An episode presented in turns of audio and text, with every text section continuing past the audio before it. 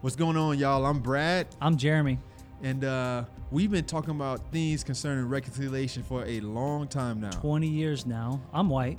I'm black, and we thought if we talked together about it in podcast form, it might serve some people. So Let's let's talk it. about it.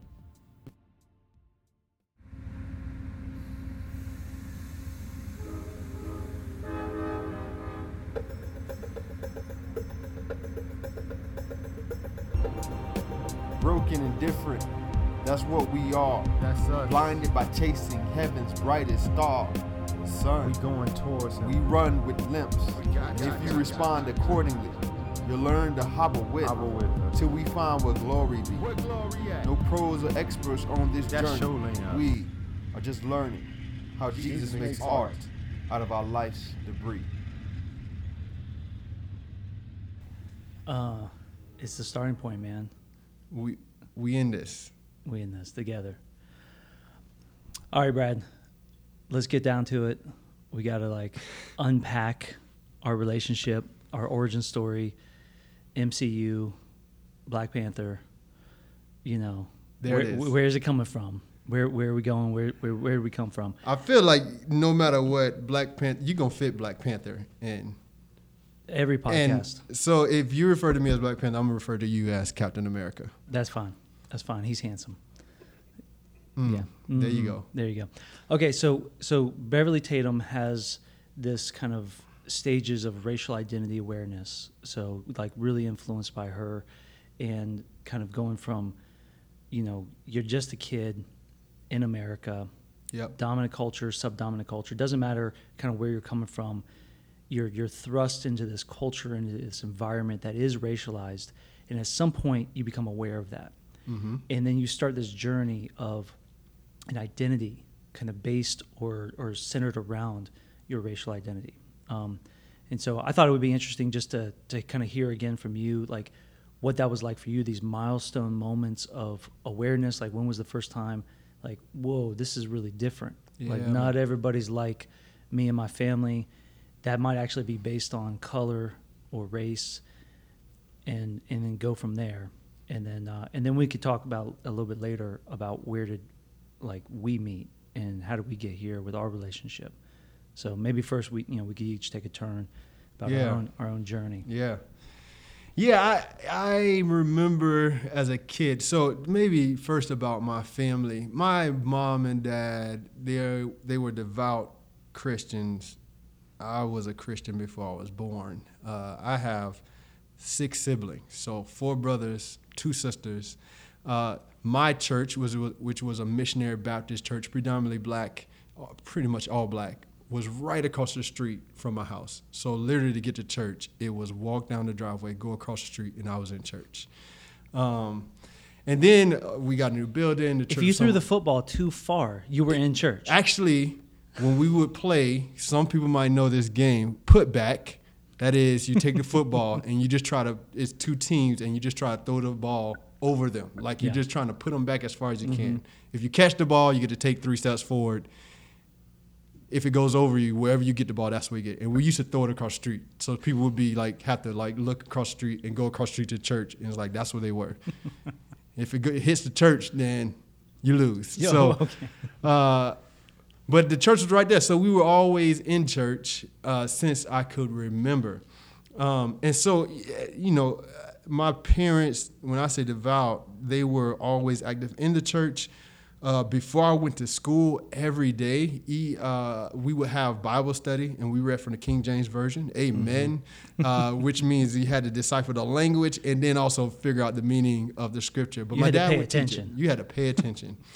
Um, and so me, my brothers, and then even folk that we took to school with us that would needed a ride to school, we would we would do we would have prayer and we would have Bible study um, before uh, basically every day of the week. So being in church that much, uh, uh, being in scripture that much, I just grew up hearing the word of God from my dad and from my uncle who was a pastor of my church. Uh, so I grew up. Uh, so the interesting thing is, my world was black and Latino. So my best friend was a Latino guy who, when my church moved buildings, our church was right across the street from his house. So I grew up in an African American culture. Um, never thought about identity because that's who we were. Uh, and then when I was with my Latino friend, it was it felt normal uh, because I, I knew him. We talked. We were best friends, like brothers. Uh, you know, it was normal to go in his house and you knew you kiss mom on the cheek, you kiss grandma on the cheek if she's there. You saying hey to everybody. It's just how I grew up. Um, my first uh, incident that that made me think, okay, something is off here. Me and my brother had to be. My brother that's closest to me is about a year older. We were we were avid football card collectors. So we went to this flea market uh, and we found a stand, a guy who had football cards, and he had a bunch of them all in these little plastic containers. And so we're just trying to figure. We we had collected cards enough that we knew what was the good brand of cards to get and what was like, Yeah, yeah. man, you're not gonna get anything for this. Trash. Um, so we're just looking through, and so my brother is is sitting down, um, like on his butt, like sitting down on the ground, looking through a container. I'm looking through the case, like the glass case that's um, uh, that has a number of like like really The ones high that you, price cards. yeah, the ones that you protect. You got them the protectors. and- So I'm yeah. looking at that. He's going through the box of packs of cards. He's just looking, trying to look for the good packs. Um, and the guy who was white starts yelling at him. Uh, he starts saying, "I know what you're doing. You're trying to steal cards." In my mind, even as a little kid, I'm thinking, "What is happening?" Mm-hmm. Um, mm-hmm. Because my brother is sitting on his butt. If he was trying to steal, he'd be in a running position, but he's sitting on his butt. This is not conducive to Yeah, like, thievery. And we've never stole. Mm-hmm. We've always bought cars. So he's on his. Eh, eh, we were more scared of our parents. Like if we got caught with something or accused, it's like they the ones who's gonna get at us. But he yells at my brother. My brother just is terrified. And he tells him like, "I know what you're trying to do. Get out of here!" And so my brother pops up and just runs. Mm-hmm. And I'm there stunned. And he looks at me. He's like, "I don't want your your business either. You get out of here too." And I just walk away kind of slowly, not understanding what happened. Mm-hmm. Um, so that was my first as a kid. Around had to be maybe ten or 11 Mm-hmm. um, that was my first interaction with like racist undertone, um, like a racist undertone interaction with somebody. I didn't know what it was. I just knew something was wrong with that. Um, because the thing was, my parents, there were these white women. Uh, let's see if I can remember Miss Faith, Miss Marcy, and Miss Sharon. Um, They did vacation Bible school with my mom out of our house. Um, they gave my they gave my mom uh, like they gave us like cars that they wanted to just like because they were transitioning cars. They gave so they gave they, they were like really good friends. Okay. Um, and so it was, I I had this dynamic of where I grew up in a predominantly black African American setting, but my mom, we had these close friends that were almost like aunties, these white women, but then also had this interaction with this guy, and then a number of other interactions as I grew up. Uh, so that was my first interaction with uh, a racially charged, uh, that was my first racially charged incident. Um, when I got into high school, that might have been where things really switched up Yeah. uh, because uh, I got I, I realized, man, why aren't there more black kids in advanced courses? Okay. You were Uh, noticing that. I was in advanced courses, and I was like one of two, the only black male. Mm-hmm. Uh, and as I interacted with white guys and white girls, I'm like, this, they just live in a different life than me. This is different. Um, uh, and and so Because I, because you were friends with them, or because like you just you just overhear stuff and you're like, wait. No, I was friends with them. So I was in the same classes. So I was in these classes and I was friends with this group of white folk. People knew me. And then I played sports and I came from a neighborhood that was predominantly black and Latino. And so I was also good friends with a lot of folk who were black and Latino. Mm-hmm. Um, and it was two different worlds. Never did those worlds intersect right. Right. unless we were like at a football game and Right. because they played on the same team. But Mhm. as far as friendship, deep friendship, um, there wasn't a lot of intersection. But I found myself in both of these places, and I realized, man, it's just different. These two worlds are different. um, but I got used to switching in between worlds. Mm-hmm. Um, and then I would. did, now, in that time, did you have to like start code switching that that type of phenomenon, or was that like nah? You didn't really have to do that at high school, in high school, you never think you're code switching, right? but of course, I, I, I Mhm. think I, I recognize that. You're just going with the flow, and yeah. yeah, mm-hmm. But there, there is some code switching. I, the, the the most obvious one is how you talk. Like you Mhm. just don't talk the same way when you're with your Mhm. white friends as when you're with Yeah. your black friends. Mm-hmm. I had a brother who went to a uh, uh, a private school, Mm-hmm. and that's when I realized, oh man, we be code switching seriously because he he he he would get on the phone with so many friends. We was like, dude, who are you, man? like, who are you? Like, you are not no surfer dude from California, but you sound like one right now. oh wow, okay, Um, but you know, it was just part of the. It was just part of Mhm. who we were. Uh, you don't think about code switching all that stuff. Mhm. It wasn't until college that I started really thinking about my ethnic journey. I got involved with uh, campus ministry, InterVarsity, and that was something that they really pushed. Um, and so I had to start thinking really deeply about that stuff. And then I also got into a relationship with more than just African American folk. I was in a relationship with some African people who were African national, like their parents came over Mhm. from Africa, people who came out, who were from the Caribbean. Um, and that made me think about my journey a little bit more. So when I got involved with this ministry, that's when I, I think I got uh, intentional one-on-one discipleship. So there was Mhm. a lot of discipleship that happened w- when I grew up. I knew the word, I knew scripture. Uh, when I got to college, that was the first time somebody did one-on-one discipleship, and it was a white man who did it, a guy named Jason.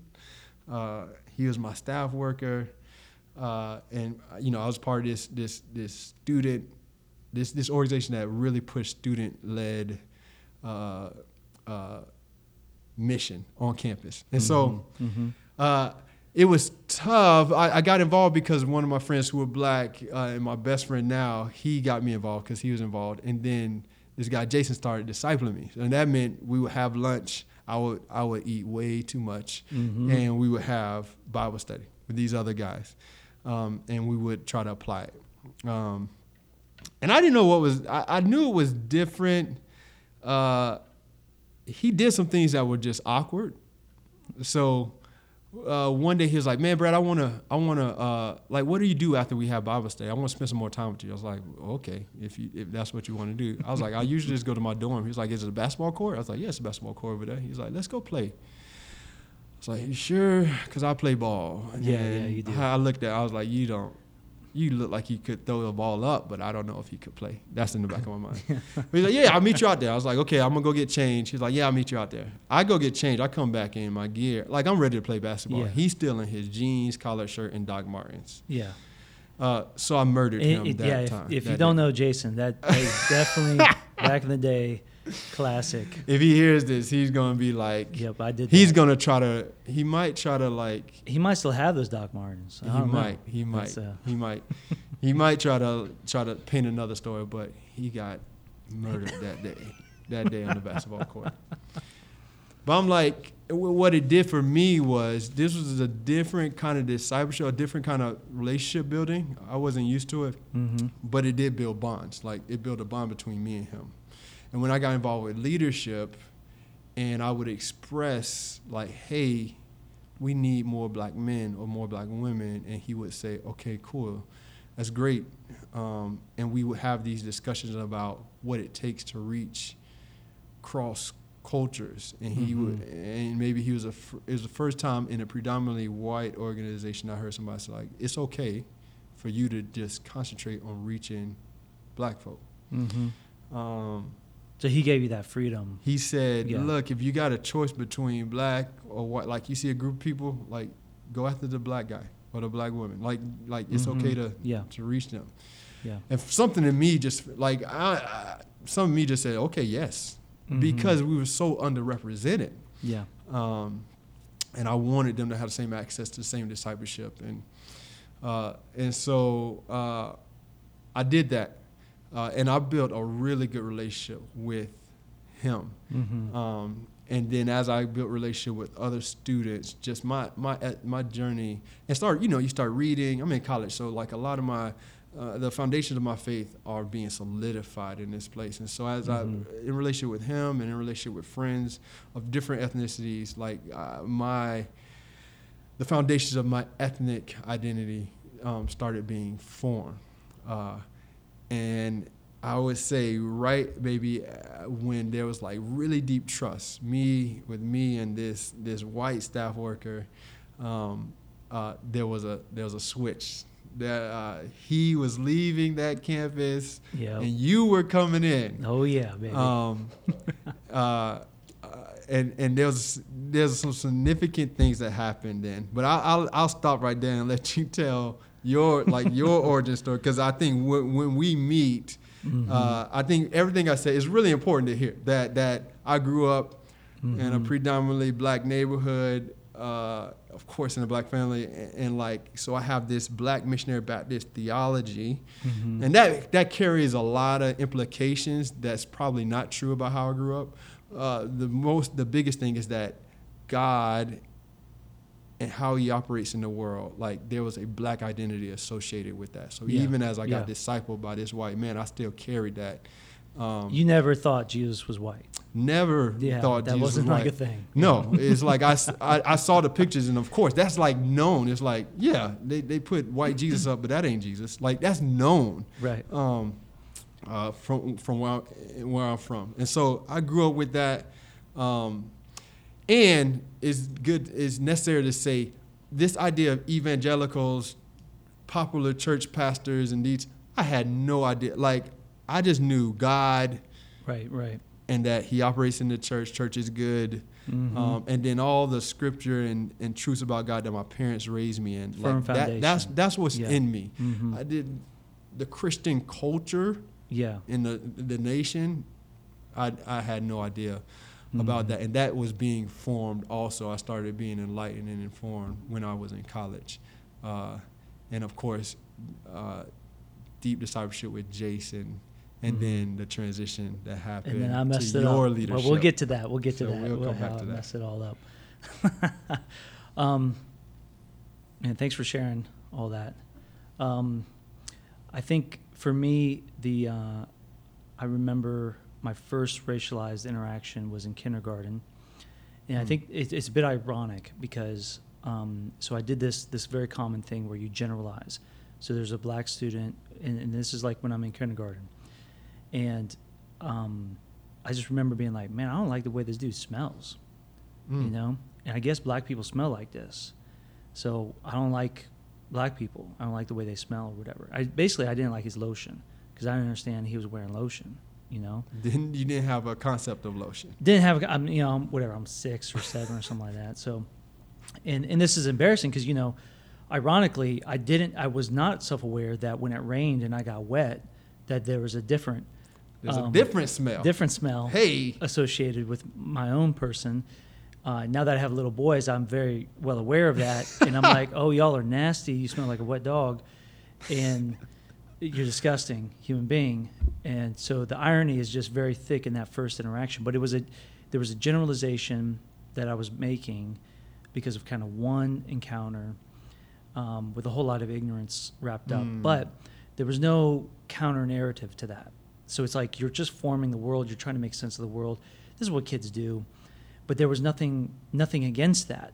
So it, it it's allowed to exist. yep. You know, um, and you kind of go through middle school, and um, I remember um, one of the reasons uh, we went uh, to a, a private school, a private Christian school that was associated with this Lutheran church I grew up in, was because the middle school was uh, in the hood, you know, so a way to kind of avoid putting me into that environment. And of course, I'm I'm not really aware of that until later. Like, wait, Mhm. okay, I'm I'm adding two plus two all of a sudden, ten years later, like, oh, that's what happened Yeah. you know, or that, that's at least part of what happened. You know, um, it's a factor. So, okay, so go to this all-white school, private Christian school, um, for just a couple years, and then I go to Plant City. You know, I move out to the country. I move into Dover. Uh, Dover's full of migrant workers. Um, Dover's like the slums of Plant City. It's a very kind of poor rural area, and I start going to school with those kids, and that that was an education because it was Mhm. just like, oh, the whole world is coming together in these schools. Um, and then when I when we transitioned to high school, that's where the race riots happened. And I'm talking about for real race riots, like we're gonna kill these N words type of stuff. That's what these boys are saying. I'm like, what the heck is going on? And I just remember my first year, near the end of the year, all of a sudden, like, just like all this explosion of noise. And I just see a chair fly up into the air. Mm. And I mean, just chairs and everybody's just going at it, you know? And it wasn't everybody was going after everybody. It was white folks going after non-white folks. And I was just like, and I wasn't, I didn't participate in that, but I just was like, whoa, something, something's really different in this world, and something's wrong with it. But I, again, I, there's no language to it. There's no like, how do I even understand this or explain this? Mhm. You know, um, and then of course all the all the white folks I'm running with are, you know, there's all this uh, justification for it. You know. Uh, you know, I mean, typical Southern racist stuff. So you're just like, this is what kind of you're hearing from one ear, but you're also in my in my spirit. And I wasn't really a follower of Jesus at that point, but I was just like, man, something's something's wrong with this, but I don't know how to explain it. I don't. Again, like, you know, I'm making generalizations. People are making generalizations. I have no idea what to make of it. And and part of my education, though, a counter narrative to to that like reality that was around me, the the false narratives of like people and their value and who they are, was this this album from Arrested Development, this hip hop band Arrested Development. It was one of my exposures of like pro black, positive black, Mhm. pro Africa. And I remember listening to that because it, there was a couple songs that were popular. Yeah. Mr. Wendal, window. they had Mr. Wendal, Tennessee. Tennessee, and Mama's I love always on stage. Oh, mama, mama. It, it, and I love that album, and and I remember getting it, and I had you know typical like kind of middle school, high schooler. Um, I forget exactly when when I got exposed to it, but. Uh, I, I just had this makeshift sound system in my room where I just like pieced together like 1970s sound equipment that I got Wow. for free, like go. double double deck, you know, a tape deck, and I had like I think eight speakers, and that room would just like thump, Mm. and it just filled it filled the whole thing with noise, and I just remember listening to that album, and it was interesting because I, I would love oh Tennessee came home. I was like man it's incredible, and, and then the next song would come on, I'm like I don't understand this song. He's talking about the motherland. He's talking like what is he what is this dude talking about? It Hmm. seems deep, it seems profound. It seems like uh like I should listen Yeah. to this voice. I just remember having those experiences and like just playing over and over again and just being like I all I know is I don't get it. so they they- and it's, I just realized there's a world out here Yep. In the black community that is rich with culture and experience and wisdom, and I have no idea. The Like a interesting thing about that, one, I think that thing that I think people should know. It's funny while you were putting that together that sound system, and what I what I know about your life is Mhm. country white boys from your area Yeah. liked having systems Yes, they do. and bumping hip hop. That's right. It's so funny because I'm So like, funny. we had systems yeah. and bumping hip hop. This is a different person, different looking car, Different but car. it was both thumping Jack, with a jacked system. up four x four Yeah. truck, man. See, and no, the- no, it's like you know, singing Bone Thugs and Harmony. You know, boom, boom, boom. It's interesting. It's like the same music, Same. same systems, The but Chronic different came out. The experience. Chronic dropped. You know, so everybody, Did- all the white dudes I knew had, Wow. you know, Snoop and wow.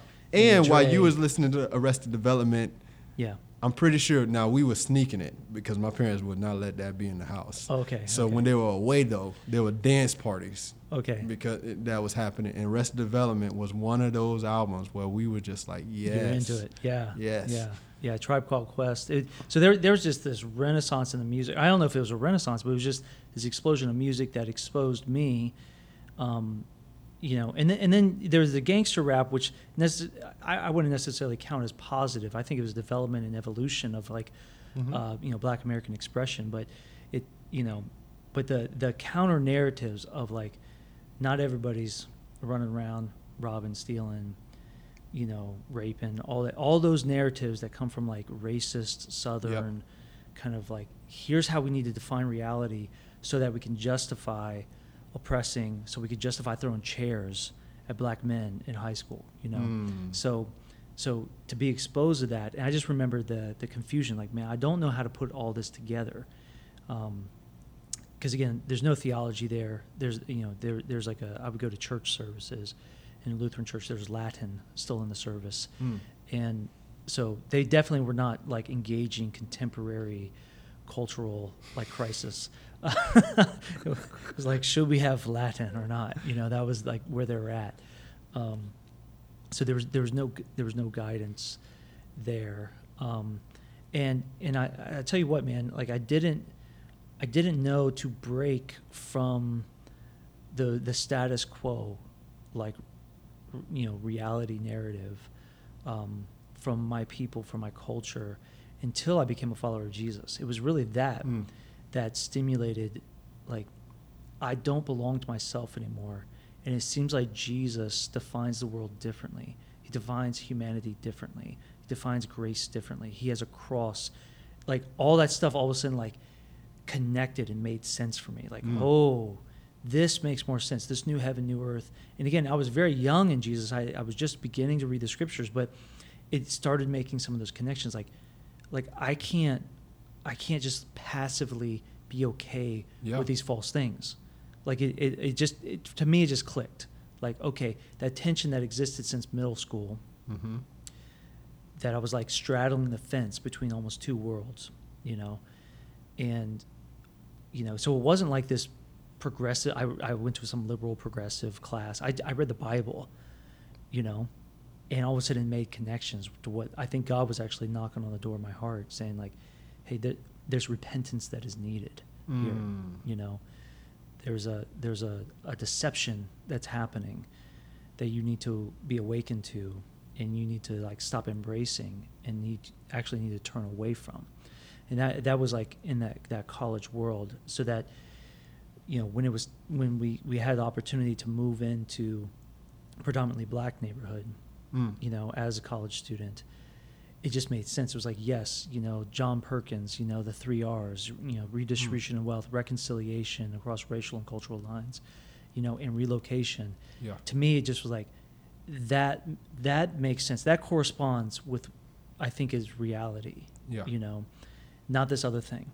You know, this other segregated, uh, bigoted way of of being and and even believing in Jesus seemed to like be broken and this other thing just seemed to make sense to me so it really resonated so those were big milestones in, in my life to then live in that neighborhood not know anything you know be, and we as far as i know we were the only there was only one other white dude within a mile radius Mm. at least a mile radius. It might have been a little bit more, at least a mile radius, who lived in the neighborhood. Um, so we were like freaks. So as a white man, it was like, you obviously just like, Yeah. who who are you? Why are you here? And and then people would just take our cars and stuff. You know, like. it was- it's welcome to the neighborhood. I'm going to borrow your car for a couple days. It is. You know, um, and, and it's like processing all of that like okay how do i interpret that do i interpret that through what lens do i interpret that through you know do i you know do i go back to my rural country racist lens and say how do i interpret some of these interactions Mhm. you know um, or do i need to press into what god is doing and find new lenses and new ears to listen and to hear? And and sometimes it wasn't exactly clear like you know miss mary's next door and she's having a party at 4 a.m in the morning. It is. and it it's on and her dog's trying to you know jump over the fence and kill us. And it's like if i punch this dog am i racist? You know? And it's it, that sounds kind of silly but it's like that's some of the wrestling matches where it's like i really want to punch this dog in the mouth if i was in plant city and some dog just jumped up on me yeah, yeah. I, I might kill it or I'm definitely going to punch it, or I might grab an object and knock it upside its head. But if I do that here, you know, what does that mean? And should I do it here? And Mm-hmm. you know, and then Miss Mary comes out and starts cussing at us because we're yelling at her dog, and it's like, oh man, I have no. and So that was like a crucible moment where you're going, I don't, I don't actually know what's happening, Mm-hmm. but I know I'm here, and I don't know if Miss Mary's right or wrong. You know, she might be wrong, but I don't know if she's right or wrong for yelling at us, for having her dog jump up on us and try to bite us and stuff. You know, I don't know if it's good or bad, and so so that that may be like, um, again, I don't I don't know, man. Like that that place of going, I don't I don't really know. Like it's almost like a healthy doubt, a healthy skepticism. Like I want to interpret this situation, this interaction in a particular way or light, but I'm trying to repent. Mm-hmm. And so I don't know if this is good or bad. And even looking back on it, you know, I, I don't know. Maybe I maybe I misinterpreted it quite a bit. Mm. You know, I, I don't know. Um, I, I remember also very very. Uh, we did a tutoring program, and we, we didn't come in the neighborhood trying to change the neighborhood or trying to fix the neighborhood, but we we were trying to find ways to like participate and try to find ways to like love love some kids and some folks. And so um, we did do a tutoring program um, and and just trying to like walk with these kids and homework club type of stuff, right? And they had a rule to not, uh, you know, be alone with the kids, right? Yeah. Um, but it was like getting ready to rain, and there was this young, you know young girl who was, um, you know, uh, needed to walk home, and she was kind of like late, and her mom didn't come get her. So I was like, I'll just take you home, you know, I'll just like serve, and you know, and I'm just this college dude. I'm like 19 years old, 20 years old, or whatever. I got my truck, Oh right? no! I got my truck, and I'm rolling up into the projects, into the housing authority, and I'm rolling up and and dropping this little girl off, and uh, yeah, the mom called the cops on me, and the cops came to my house and was like, "We need to interview you," you know, because like you you were alone with this girl, and like, and I had it no is. idea of like the history of like white men with black women yeah. and like molestation and rape. I had no idea of that history. And I'm just like, whoa, what is happening right now, man? Because people seem to be very mad at me. yeah. And I was just trying to help. Mm-hmm. So even in the confusion of that, going, man, like, you know, should I even help anymore? Is my help bad? You know, and that there's just the the turmoil of that. Like, man, I'm trying to help, and it's it feels like I'm getting rejected. But of course, I'm getting I'm interpreting it that way because I don't even know the history of like 400 years Sure. of rape, right? Mhm. That's been happening. So I'm like, oh no, definitely. Now that I have two girls, I'm like, uh, I'm lucky I didn't get shot.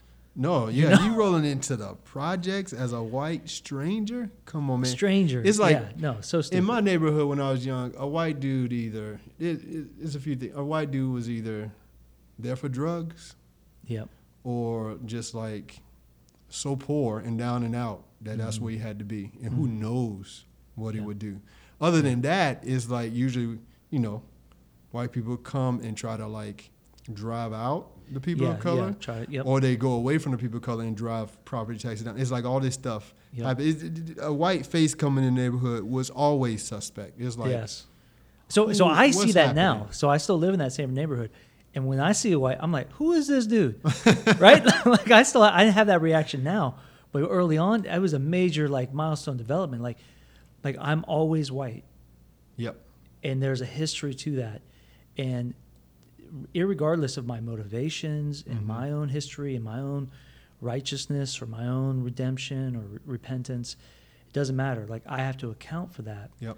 because i'm actually the most dangerous person in the world you know and like that's like one of those like clicking moments Yeah, that's- and That's tough, man. That's tough to. You Yeah. gotta you gotta dig into that a little bit. Talking about being the most dangerous person in the world, yeah uh, because how how is it? What does that mean for folk? Because yeah I think most people, most white folk would think, no, that doesn't make any sense. That's not true. yeah yeah it's just empirical I'm evidence Not, I'm, they would say I'm not dangerous. Right. So how can I be like I don't do anything bad. I'm not. raping. I'm not. Right. I'm right. not. I'm not looking at black women as a sexual object only. I'm Right. not. You know, I don't say racist thing. How can I be the most dangerous person? You know, you went to the hood, so you know where the dangerous people are. Like, Yeah. you know what. What do you mean by you are the most dangerous? It man, it's just the evidence. It's just you stack up the evidence. Like what have what has white people a collective, as a collective, done against people of color in the world? You know, so not even just talking about American history, but global history, Mhm. as far as like traveling, enslaving, imprisoning, you know, setting up systems of oppression. It's like, it, I just even we're disproportionate the molesters Hmm. we disproportionately molest kids. So if I show up to a playground, you know, those moms better watch out for me, Hmm. you know, because if I'm a stranger, the likelihood, the percentage likelihood of me being the dangerous person in that playground is very high, you know, especially if I'm not there with kids or not there with another woman. You know, if Hmm. I'm just by myself and I show up to a park, you know, I think I think it's natural. I think everybody's like, "Who is this dude? Why does he not have any kids? There's no other Mhm. woman, you know." And so, so you extend that out to the 400 years of racial injustice that's happened in this country, with from I mean redlining, Supreme Court decisions, Mhm. lynchings, you know, um, the whatever all the all the criminal justice system, uh, and then just growing up in Plant City, realizing, no man, these these dudes I grew up with, Hmm. They're dangerous to people of color. Like you put them in the right situation, Yeah. they're ready to pop off, and Yeah. they and they have a narrative to justify it, right? Mm. So like that's probably the most dangerous thing. It's not like they're. I think I. I mean, my theology. I think we're all evil. So um, so I think we're all we started. We all started from the evil spot. But Yeah. when you have a narrative to justify that evil, Hmm. now you're a Nazi. You Hmm. know, and Even if a false narrative. the- yeah, you got a false narrative to describe to justify why we're going to gas all these Jews, Hmm. and you can have very normal people all of a sudden becoming like super evil, gasoline evil, and so all of a sudden you go, Th- that's the history, that's the context, that's what's happening in folks' lives all the time. You know, like every person of color I know has racialized incidences Yes. you know, has moments where it's like this is it's not even ambiguous. Everybody has those ambiguous like maybe it was, maybe it wasn't. But then there's the overt like this is just a straight up that dude called me like Mhm. that there's no doubt about it. That dude was going crazy, you Yep. know? So they're holding that in their heart and in their bodies and in their minds. And then I roll up as a stranger.